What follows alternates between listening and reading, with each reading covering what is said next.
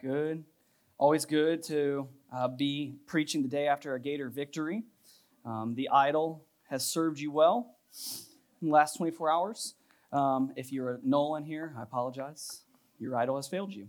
So, Jesus is good, though. Amen? Hey, we're going to be celebrating some baptisms today. We got three people stepping up to be baptized today. It's going to be awesome. So, here's what that means because we are doing that at the end of our service, we're gonna have to maximize our time this morning. So, like, if you feel like I'm talking uh, at one and a half or two times podcast speed this morning. That's because I'm going to be, because um, I'm still, I have a lot of text to get through this morning. Um, if this is your first Sunday with us since we've started our series in First Corinthians and you have not gotten a scripture journal yet, raise your hand. We would love to give that to you. That is our free gift to you. Um, we want you to have the Word of God in your hand. We want you to be able to take notes and follow along because we think God's Word uh, will uh, do a work in your life. It's how God is speaking to us. And so we want to give that to you as a free gift. So last week we looked at the first 17 verses. Uh, and this letter that Paul wrote to uh, the church at Corinth. And here was kind of the main idea of what we saw uh, that the Christians who were at this church in Corinth were so blessed by God that the divisions and the fights and the quarrels that they were having over minor issues had no place among them. That was the point that, that Paul was trying to make to them. He was saying, hey, there's no room for this level of disunity and fighting and division and quarreling among you because if you think about the magnitude of what God has done for you in Jesus Christ, it should lead us to familial unity, not disunity. And the Corinthian church had a ton of issues. And if you've read any of Paul's letters in the New Testament, that's not uncommon from the other churches that he wrote letters to. But their issues were different from most of these other churches because their issues were internal. You know, normally a church was facing persecution or facing false teaching from outside of the church. But the Corinthian church was facing division inside where they were struggling kind of with two big things. They were dealing with a struggle to assimilate inside their culture in Corinth and how that was causing them to not be distinct and follow God and his commands. And then they were also struggling with division and tribalism inside of the church. Now, guys, let me just say this, and this was kind of one of the points I was trying to make last week. This is the church in the United States in the year 2021. That the main problems that are facing this church are issues that the church, and I don't mean this particular expression, the local church here in Gainesville, I mean the church. Universal, cross denominations, non denominational, whatever you want to call it. These are the issues primarily plaguing the church, at least in our country that we struggle with understanding the balance of how to approach culture while still remaining distinct and loving Jesus. And the church definitely struggles over division and tribalism because guess what? The culture does. And when we allow the culture to dictate things, we struggle as well. And Paul made this appeal to them, and that was an appeal for unity right? And last week he said, stop worshiping or idolizing particular leaders inside of this church. And not only that, stop breaking fellowship and unity with one another over who you follow. And so, the kind of the, the charge I gave to us last week to consider throughout the week on how we might approach uh, the, the life as followers, maybe the action item for us as a church was kind of answering this question what in my life is allowing disunity to be, to be created amongst the body of Christ? And I think, at least in some of the gospel communities that I, leaders that I've talked to this past week, there was a lot of good discussion about that in these groups. But we're going to transition away from that particular issue that was causing disunity to another one. And as I was studying the text this week, it reminded me of something that happened to me a couple years ago. I was working for a bank here in town, and one of my coworkers asked me a question one evening. We are sitting there, and she goes, You know, Kevin, I know you're a pastor, so I have a question. You. Why would God murder his son? I was like, Okay, wow. Right, here we go, buckle up. Right? It was a fascinating question. I had been a follower of Jesus at that point, probably eight or nine years. I'd never been asked um, that question before. I'd been through seminary at this point. Um, I read C.S. Lewis's Mere Christianity every year, kind of as a just a, a refresher on apologetics. I've read countless other apologetic books. And so normally when someone addresses me with a biblical question, I, I feel prepared and ready to go. I feel prepared and ready to answer them, uh, kind of as Peter commands us in 1 Peter chapter 3, verse 15, to be ready to give it a defense at any time for the hope that is within us. I normally feel this way. And yet she, she asked me this question, and I, I, I wish there had been a camera to capture my face at that moment. I was shocked. Like she caught me completely off guard. And by the way, there is an answer to that question. Uh, God didn't murder his son, Jesus willingly gave his life for us. So it's more complicated than that. But the question caught me totally off guard. And I realized this she was asking that question because the gospel and the idea of a crucified Savior and King was ludicrous to her. She's like, that's, that's crazy. I'm, we're supposed to follow this guy and, and God killed him? That's crazy, right? And it caused me to, to realize something. And if you've been a Christian for any season or length of time, here's something that we need to recognize as professing disciples of Jesus. We're going to look like fools sometimes to the world by believing what we believe. I mean, guys, think about this for a minute. We believe that God sent his son in the flesh as fully man and fully God. And that same guy lived a perfect life. And then, through no action of his own, but, but through surrendering to the Father's perfect will for his life, he laid down his life at the hand of wicked and sinful human beings. And he faced the most excruciating death that any human could devise during his time period. He submitted himself to the point of death, death on a cross. And then that, that's not the craziest thing we believe as Christians. We believe that guy was buried and then three days later rose from the dead to prove that sin and death had been defeated once and for all and that he's now ruling and reigning at the right hand of God the Father Almighty in heaven. It's crazy. But sometimes the truth is crazy. But it's crazy. And as I was talking to her, I was like, okay, this is one of those moments where I need to realize that no amount of philosophy, no amount of argumentation, no amount of human wisdom is going to bridge the gap that only God can bridge. Because earthly wisdom is based in human arrogance and it rejects God as the final arbitrator of truth.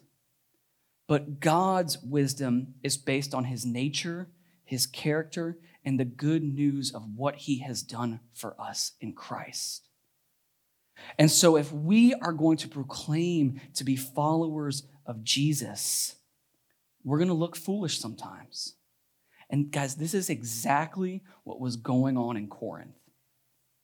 Many of them had come to know Jesus. They had been walking in this community now for years on end. And as Paul writes to them, and disunity and all sorts of other issues have crept into this church, the Corinthians have begun to elevate human wisdom over the gospel message, and it is starting to create some serious problems.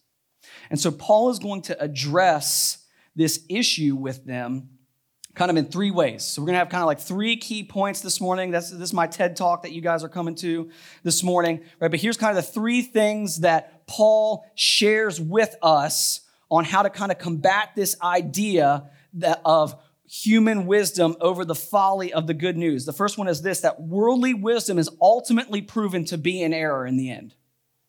That's going to be the first argument that Paul's going to make. The second one is he's going to ask the Christians in Corinth to remember how they came to know Christ. He's going to draw them back to their testimony and draw them to remember that so they might be able to see how that is different from the human wisdom that they are now falling into and placing their hope in. And then lastly, he's going to encourage them to emulate his ministry and his preaching of the gospel in its simplicity. So let's look at these first couple verses, starting in verse 18, how worldly wisdom is ultimately in error in light of God and his wisdom. He says, For the word of the cross is folly to those who are perishing, but to us who are being saved, it is the power of God. For it is written, I will destroy the wisdom of the wise, and the discernment of the discerning I will thwart. Where is the one who is wise? Where is the scribe? Where is the debater of this age? Has not God made foolish the wisdom of the world? For since in the wisdom of God the world did not know God through wisdom, it pleased God through the folly of what we preach to save those who believe. For Jews demand signs and Greeks seek wisdom, but we preach Christ crucified. A stumbling block to Jews and folly to Gentiles, but to those who are called, both Jews and Greeks, Christ the power of God and the wisdom of God. For the foolishness of God is wiser than men, and the weakness of God is stronger than men. Right? So rem- remember last week, right? Paul had spent 18 months in Corinth. He had planted the church and then he spent quite a bit of time there. And if you know anything about him, 18 months is significantly longer than most of the other churches that he had planted throughout the Roman world. And so he had been there for 18 months. And when we arrive to verse 18, right, after all of that ministry that Paul had done, the investing, the unpacking of the scriptures, the explaining what God had fulfilled to them, we, we arrive at verse 18 and we see that Paul is transitioning from this thought last week of remember who you are and what God has done for you, and don't allow disunity to break the beauty of what God has done for us in Christ. And so, as he transitions to verse 18, we're going to see that they've gone from disunity over celebrity leadership inside of the church to disunity over different schools of thoughts and teaching inside the Greek and Roman world. And verse 17 is kind of a connecting verse through the ideas. Let me read verse 17 for you. Paul says this For Christ did not send me to baptize, but to preach the gospel, and not with eloquent wisdom lest the cross of Christ be emptied of its power. And there's kind of this key idea inside of that verse that Paul is communicating to the readers. He's saying, hey, the power to save people from their sin, the power to save people from death, the power to save people from their rebellion towards God and their sinfulness is revealed in Jesus and his saving work. It's found in the cross of Christ not my eloquent speech, not in my rhetoric, not in the rhetoric or argumentation of men. It's found in the truth of a fact of something that happened and occurred of what God did through, through the life of Jesus.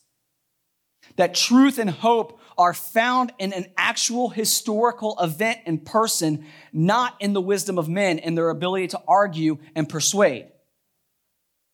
And yet, the church was not only dividing into factions over worldly leadership, but they were also allowing worldly philosophy to begin to influence them and pull them away from that power that Paul is talking about that's found in that message of what Jesus has done. One of the primary divisions in the church was over this idea of whether it was appropriate to use uh, Greek philosophy, specifically sophistry, inside of the church as a means of wisdom and revelation in the church. And if you're unfamiliar with sophistry, here's kind of what sophists believed. Sophist thought was rooted in this idea that might makes right. And ultimately, kind of maybe to put it another way, that ultimately power wins in the end. And if you can outpower somebody in an argument, that is a way to get people to submit and to believe in things. And so, the, kind of what was happening then is there was this, this idea behind new methods of ministry, argumentation, using uh, different argument uh, methods to try to win people over to the church so they might increase their influence inside of Corinth. That was their whole goal. Sophists are incredibly pragmatic in the sense that they just want to know what works. They're like businessmen. And, and they would use any means they could to elicit a response in people that would earn their desired outcome. This included deception and argumentation in order to bring people to their school of thought. So they would flat out lie if they had to, if it would get you to believe in their particular school of thought. Now, I don't know if you guys know this or not. This still happens today, particularly in politics. And, and by the way, the moment I say that, everyone's like, yep, amen, right? And the Republicans are in the room are like, yep, the Democrats do that all the time, right? And the Democrats are like, yep, the Republicans do that like crazy. And I'm here to tell you, everyone does it. And we get duped by it. And we get drawn into it and we get pulled into it exactly the same way that the church of Corinth does. And Paul's point to them as he's drawing this out is the emphasis on human wisdom will not work in light of the gospel message. Right? He's, he's saying to them, the good news of what Jesus has done is a historical fact. Either it occurred or it did not. And in light of that, it does not need sophist influence of argumentation to get people to believe in it. You know, one of my favorite pastors, uh, he, he's kind of like a pastor to pastors. He's one of the deans at uh, Midwestern Baptist Theological Seminary. His name's Jared Wilson. Some of you ladies who have done our women's groups use a lot of his uh, curriculum to um, go through your women's groups. But he kind of has this famous line for pastors where he says, You will win people with what you attract them with right? And his point was like for years and years, the church used uh, like exotic worship and rock bands on stage and fog machines, and they would create programs to attract families to come to church. And people came to church, but what they attracted with them with is what they won them to, which was being served, being entertained. And when churches weren't doing that or people got bored, guess what happened? They left the church because they weren't drawn to the church for Christ. They were drawn to their own idols and preferences. And when idols and preferences fail, people run and look for something else. And what Paul is saying here is, church, if you do this, if you run to worldly wisdom, you may even attract people and think that you are bearing fruit, but you are ultimately building them up on a foundation that will fail. And all it will lead to is fighting and disunity amongst you. And that the emphasis on human wisdom will not work in the light of the gospel. And the question we can ask ourselves is why? Why has God decided that the message of what Jesus has done is this ridiculous message that looks like folly to the world around us? And Paul, Paul flat out shares it. He says, to ridicule the wise, or those at least that think they're wise. Guys, do you know that God has a sense of humor? He loves it. He's like, man, these guys are so smart. And yet they can't handle all of these things that we know about Jesus. They can't handle it. Right? Like, have you guys ever heard some of the arguments against the resurrection of Jesus? They're wild. Like one of them, one of them claims that Jesus' disciples, right? Remember those guys? The fishermen overtook a Roman legion outside of the uh, tomb, fought them off, then pushed a couple ton stone to the side to then pull him out. And then not only that, Jesus looked fine and then started a, a, movement of people that said they had seen him raised from the dead. And all that, all that is recorded in scriptures that there were holes in his hands and feet. But yet somehow this guy who was beaten and bruised earlier in the week looks fine now, or they're either making it all up.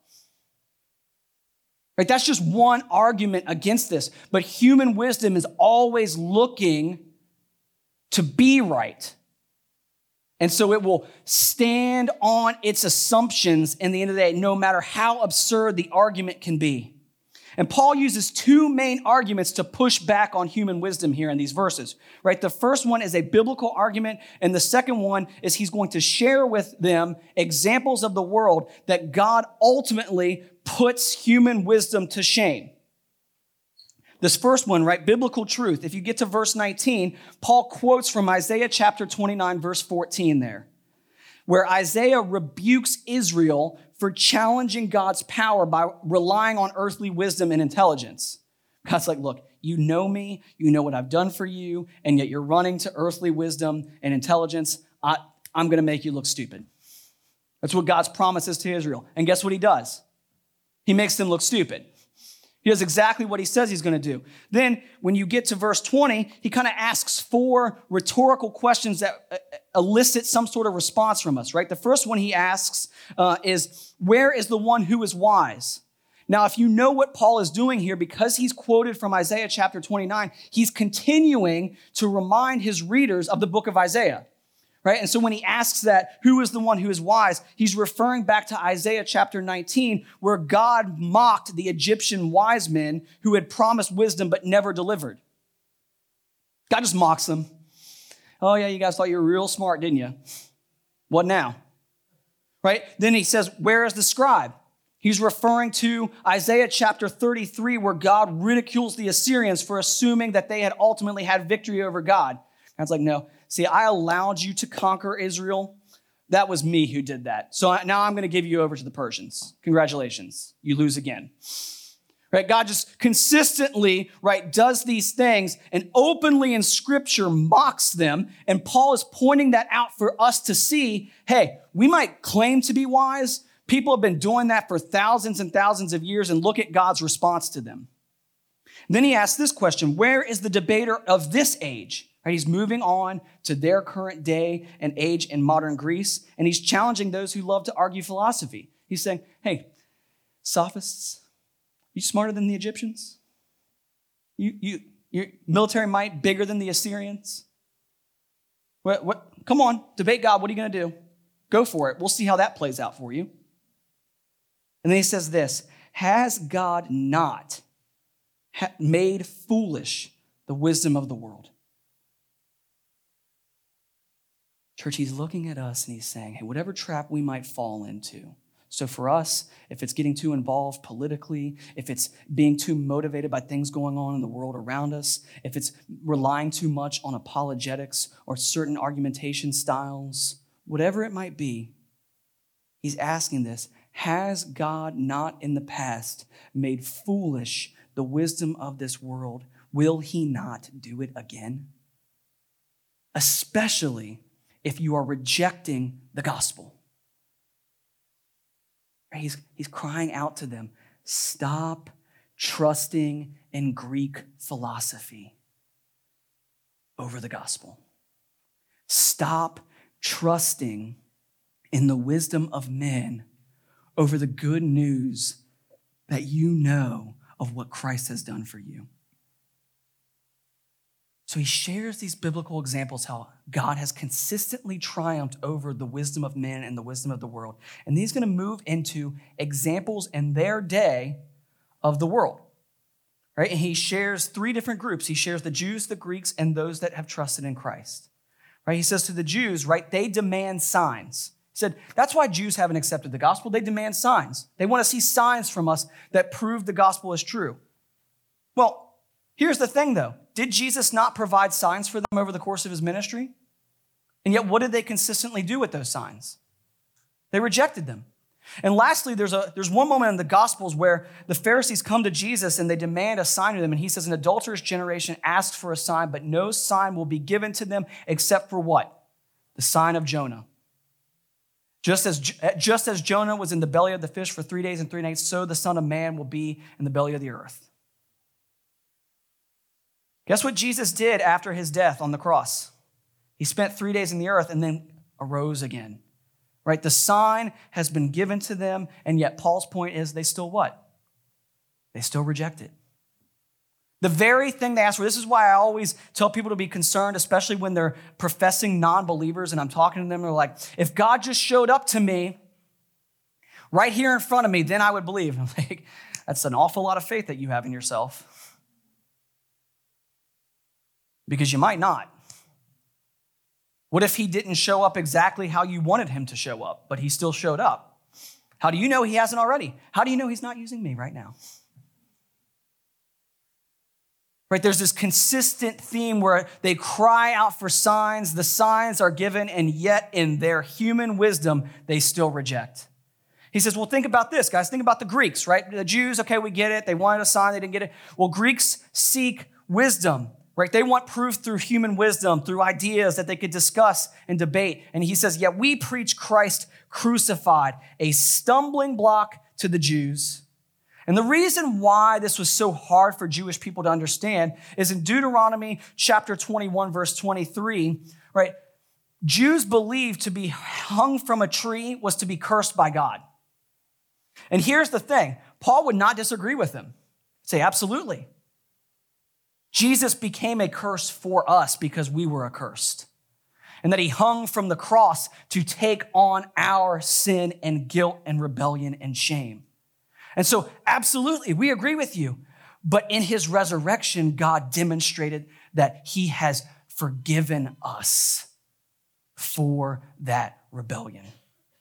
He says that while we preach Christ crucified, it's folly to the Gentiles because God couldn't defeat his enemies and died on a cross, right? They look at the story of the gospel and what Jesus has done. They say, well, why didn't Jesus just kill everyone right then and there, right? We win everything by military power and by reason. If Jesus was really God, he would have just smited all of his enemies right there and set up a military kingdom on the spot. Why should I follow him? And he says, and yet to the Christian, this message is the power of God to save. See, if you look at verse 25, let me read that to you. For the foolishness of God is wiser than men, and the weakness of God is stronger than men. God has regularly shown us his way is true wisdom and stronger than the wisdom of men. Will you trust that?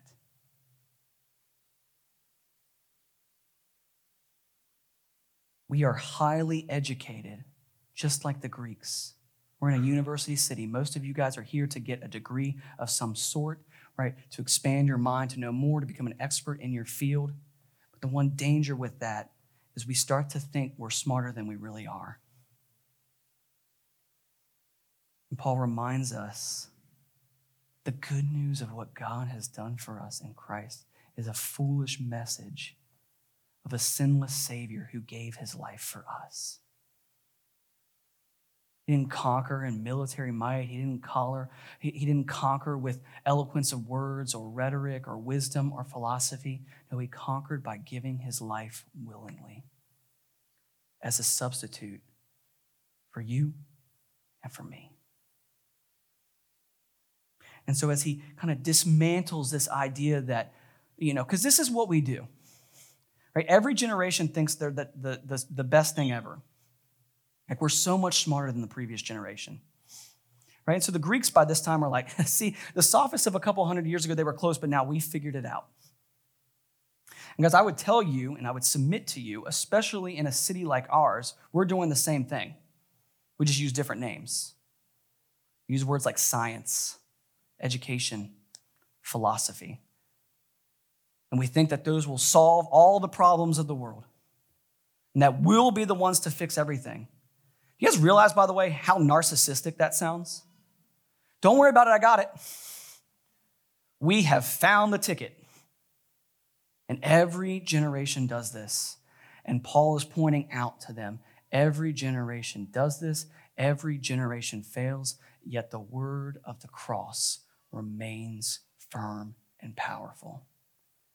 And guys, just so we're aware, these two examples,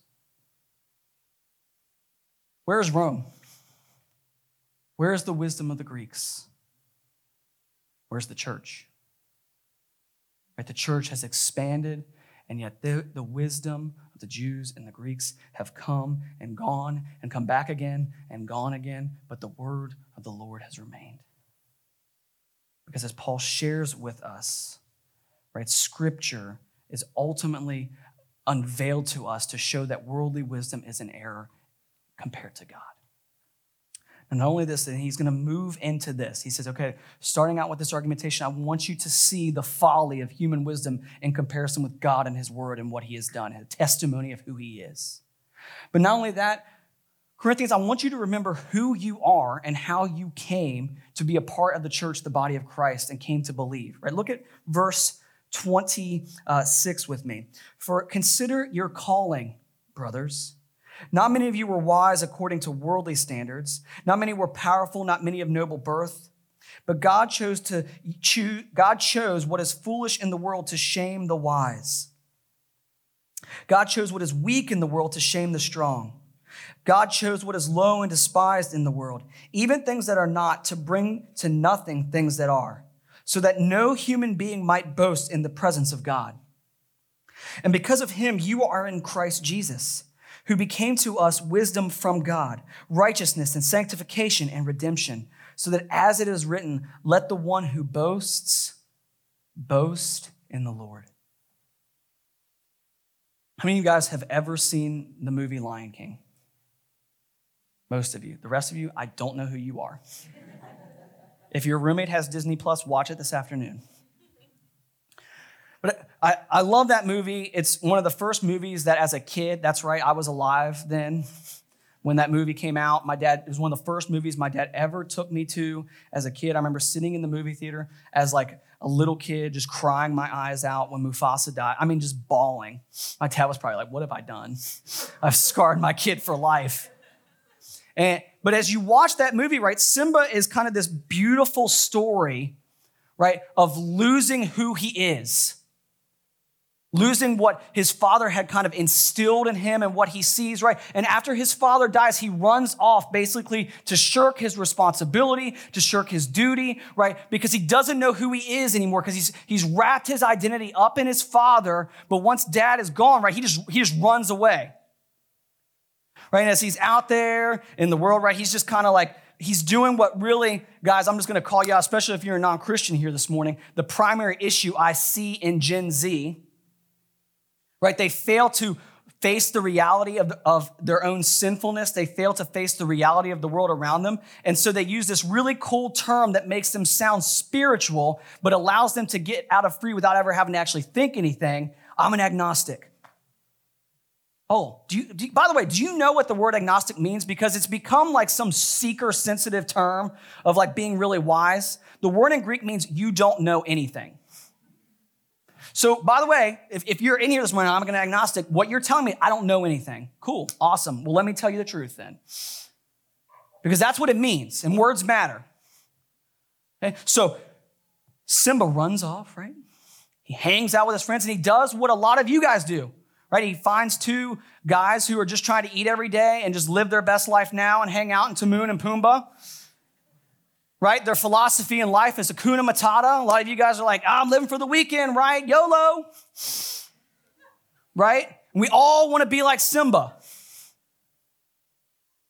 Right? And as we do that, right, Simba's out there, and then Nala shows up. She calls him back, right, to return home, to return to his duty, to be who he was created to be. Right? And what's he do? I can't, can't do it. I don't, you don't know me. You don't know what I've done. You don't know who I am. Sound familiar, by the way? And then Rafiki meets him, the cool little baboon. Does something demonic and calls Mufasa back from the clouds. And some of you guys are like, oh my gosh, like the gospel's in Lion King. No, right? It's an illustration. I'm using it. It's allegory, okay? Stick with me. Right? Mufasa comes back and talks from the, the clouds, right? And, and here's Simba, right? He wants all this information. And what does he just want back more than anything? He wants dad back. And what does dad say? Nope. But remember who you are because I invested in you. Right? And he reconnects him and reminds him of his calling. Guys, follow me here. Paul is doing something very similar to the church at Corinth.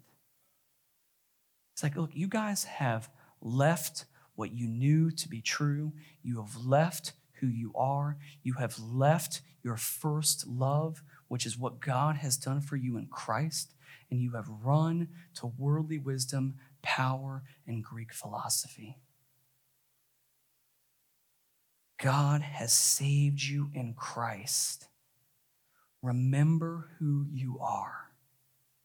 It's like, look, Many of you who are reading this letter, think about who you were before you came to know Jesus. Many of you had nothing. Many of you were nothing. Many of you brought nothing to the table. some of you guys think you're so smart now because you're so educated. Remember who you were before you came to Christ. You brought no celebrity value or wisdom or power to the church. And yet God chose to save you. Why? Not because of you, because of Him. Because of His love for you in Christ. And as He called you in power, He called you for His name's sake, not yours. And human wisdom is always rooted in arrogance and pride, and that's exactly what you've run to. He's crying out, God saved you into Christ. What does that mean? It means you shared in his judgment. It means if you identify as a Christian, God declared you guilty, you recognize that you were guilty, and that penalty was paid by Jesus. It means that you share in Christ's death and resurrection, meaning you agree to die to self and to live to God and for God and for his glory, not your own. And that you seek obedience. Guys, we use that word Lord for Jesus not for fun. It's meant to communicate God and his title as king over our lives. I love talking to people. They're like, when, especially if they want to talk politics to me and I start talking to them like, man, you sound like bizarre. Like, what do you believe? I'm like, I'm a monarchist. And that usually gets some weird looks. Like, I believe God is king. And I may be sitting in part of a democratic republic here in the US, but ultimately I'm a member of a monarchy. And my king and his kingdom has full reign and authority over all kingdoms on this earth. And we see Paul as he calls them to remember this, to remember what God has done for them, as he calls them to remember where they came from and to remember their testimony. He wants them to do this so that they will boast, because that, they're boasting. Look how smart we are. Look how we're drawing people to our church. Look at our argumentation. Look at our wisdom. And as, as they're being drawn to this, he wants them to boast, but he wants them to boast in the Lord, as he says in verse 31. Guys, I'm going to share a piece of good news with you right now. God is out for his own glory, not yours. God is out for the exaltation of his name, not yours. God is out for him looking glorious to the nations, not our church, not our ministry, not our wisdom. He is out for his own glory. And some of you guys are like, man, that sounds really narcissistic. Not if you're the God of the universe. Right? The problem with narcissists when they believe they're, most, they're the most important person on the planet is that they're not. Some of you guys know that person. Jackie's like, I live with him. Like, so, but a narcissist, by definition, believes they're the most important human being in a room, in a, in a state, in a city, in a planet, and they're not. But guess what? If they were, they wouldn't be a narcissist. Guess what? Philosophically, track with me here. God is. He's the omnipotent, omnipresent, omniscient, all knowing creator of the universe who spoke everything into being. It's not narcissistic for him to think, I'm better than you. And I'm deserving of attention while you are not. I spoke you into existence. And guys, that's good news. It, I promise you it is. Some of you guys like, that's mean. No. Stop worshiping yourself for a second and think about whether you're really worthy of that or not. And as God calls us out here, right, and calls us and says, worldly wisdom, all it ever does is pr- try to prove how smart we are. But God, in His mercy, does not give us the option of promoting ourselves. He says, Church, remember who you are. Remember where you came from. Lowly sinners who could not save yourselves, forgiven, loved, adopted and invited into the family of God because of Jesus Christ and what he has done for you. And when you think upon that, you can boast, but you'll boast in the name of Jesus, not in yourself. You'll draw attention to yourself so that it might be reflected back up to the one who saved you, Jesus Christ. Remember your lowly state and yet what God has done for you so that you might see a greater worship of Jesus. So he calls out worldly wisdom in the scriptures and in real life examples. He calls them to remember their testimony so they might see the power of God in their life over human wisdom. And then look at this third thing that he does in chapter 2. He's going to call them to emulate his example. He's saying, Look, guys, you, you may have even started with proper motives by submitting to this wisdom, to submitting to these various schools of thought so that you might do ministry. Here's what I'm going to call you to do. Instead of running to earthly wisdom, run to the simplicity of preaching the gospel like I did when I first arrived in Corinth. He says, And I, when I came to you, brothers, did not come proclaiming to you the testimony of God with lofty speech or wisdom, for I decided to know nothing among you except Jesus Christ and Him crucified.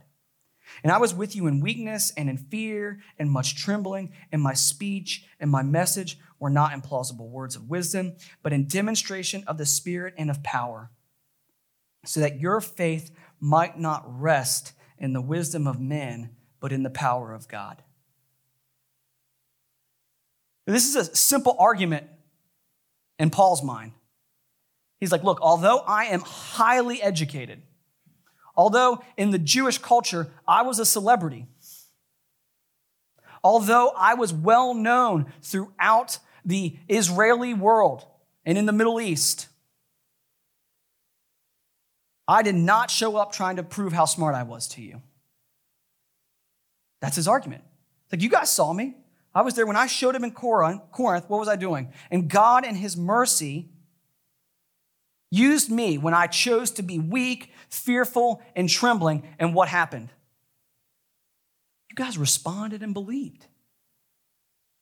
I wasn't here using sophist arguments with you. I wasn't here using Greek wisdom of philosophy and argumentation with you. No, I showed up, I opened the scriptures, I preached, I preached Christ as the Messiah, and you responded. Why? Why did you respond? Because you're responding now to earthly wisdom and, and men and, and all the folly that is around you. Why did you respond then? And his point is this that the Spirit of God was demonstrated in my weakness. You saw the power of God in the gospel message, not in me. And you chose to follow Jesus, not me. And God saved you to him in spite of me, not because of me. That word demonstrated is a, a legal term which described irrefutable evidence. Right? And if you put that back in the context of what he says there, he's saying, look, God's power was fully put on display and no one could argue it. And think back to how you were saved, think back to my ministry. Do you know what you see in it? You see the power of God behind because God seeks to make the wisdom of men look foolish, and he uses the foolishness of the cross to bring glory to his name and to save weary, broken sinners, of which we all are. See, Paul's point to Corinth and to us if you are a Christian here this morning, here's what he desires for us. And if you are not a Christian this morning, here's what he desires for you. He wants us to rest on the sure foundation of our faith in Christ. That results in true wisdom. Wisdom that exalts Jesus above all else. And I know that even as we as we looked at Paul's argument, there's a tendency for us to doubt and distrust. And well, how do we know? This was written 2,000 years ago. How do we know, right? How can I know that God's wisdom is greater than the wisdom of man? Have you seen the advances men have made over the last several thousand years since Paul wrote this letter? Maybe they just didn't know enough then, but now we do. I would just submit this to you. There are very few places, at least in the West, which is where we are right now, where the cross of Christ has not influenced our ethical, moral, political framework of all that we say and do. Very few places. 2,000 years ago, obvious moral rules and laws that we accept to be true implicitly in the West would not have been obvious in Greek and Roman society, and yet we accept them as rule and law here. Things like if you don't like somebody and you're more powerful than them, just kill them. How many of you guys like MMA and boxing here?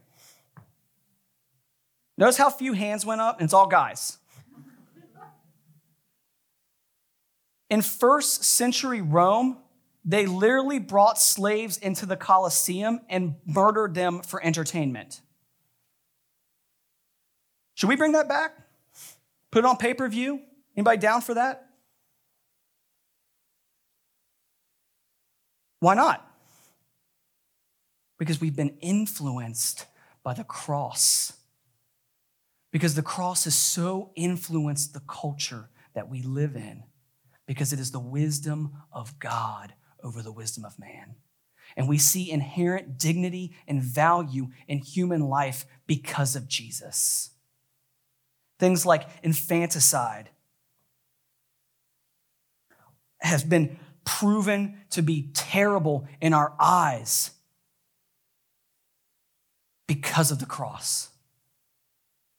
Things like caring for the least of these exalting traits like humility and meekness, things our culture does, would have seemed foolish to the Greeks in Corinth. And yet, 2,000 years after the resurrection, the weak have been shown to have shamed the strong. The strength of Greek philosophy and the power of Roman dominance have been put to open shame by the cross of Jesus Christ.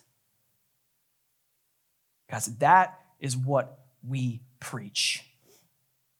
That is what we believe in. Because what still remains some 2,000 years later is the simple story of a Nazarene carpenter who was God's son, who gave his own life for you and for me because of our sinfulness and rebellion to the Creator.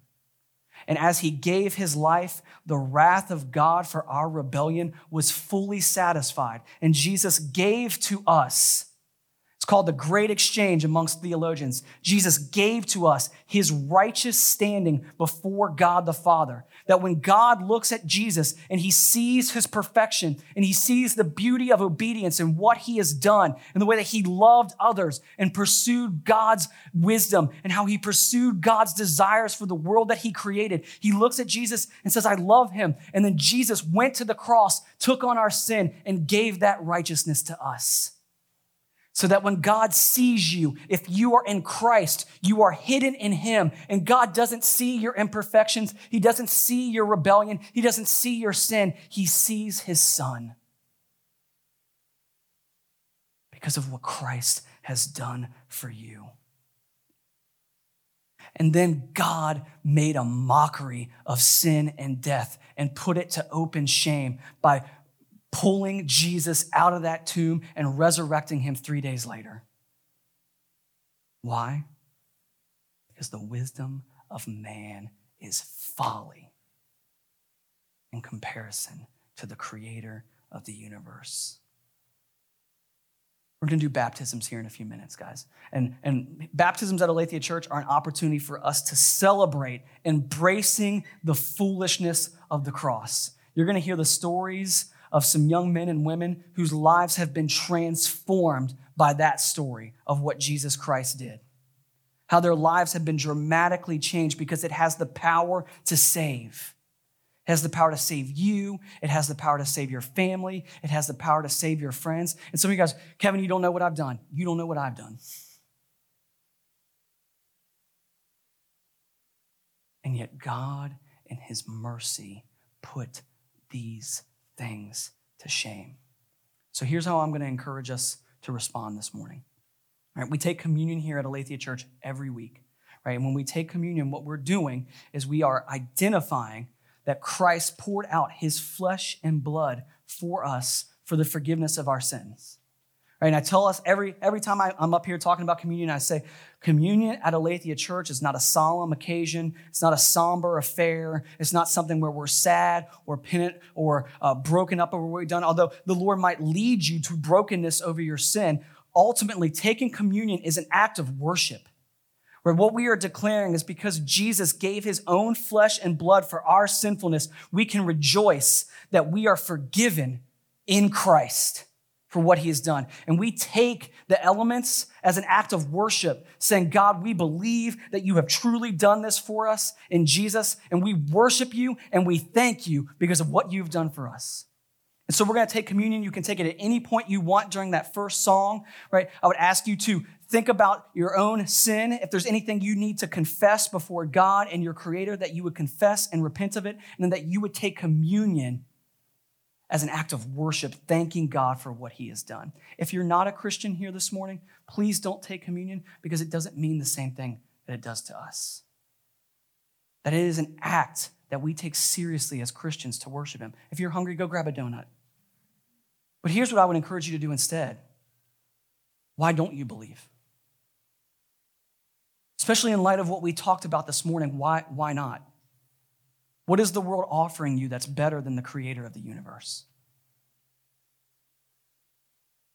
What does the world offer that's better than restoration to God Himself? Now, I would encourage you this morning to submit to Jesus. And then here's what we're going to do. All right, we're going to sing. We're going to put our hands in the air. We're going to talk about how amazing Jesus is. And then, if you notice when you sat down your, your, in your seat this morning, there was a blank note card. And here's what I want you to do. We've been doing something at this church now for over two years called our One Campaign. Right? And here's what it is it's super simple. We want you to write down the name of someone who does not yet know Jesus, who you want to see come to know Jesus. If you are not a follower of Jesus, write your own name down. I would imagine you are here this morning because someone in this room probably wrote your name down. And then here's what you're going to do. If you feel led, right? Any point during the two songs during worship, you can just come up here and lay them at the cross because that's what we're going to do. We're going to pray for these people. We're going to lay them at the feet of Jesus. We're going to ask God to do what only He can do, which is draw sinful, selfish, stubborn, foolish men and women to Himself and save them from themselves. And then we're going to pursue these people. We're going to pray for them. We're going to love on them. And we're going to share the simplicity of the gospel of Jesus Christ, just like Paul did. Church, I'm here to tell you this. We came here a little over nine years ago. My wife and 15 other people. The average age of the people that showed up was 26. We had no jobs, we had no money, and we had no idea what the heck we were doing. In many ways, we still don't but we've been preaching the cross of Christ. And you are a testimony this morning being here to God's faithfulness if we just follow his design and preach the gospel. So think about who you might want to, God to save. Write them down, lay them down, and let's see what God might do. Let's pray.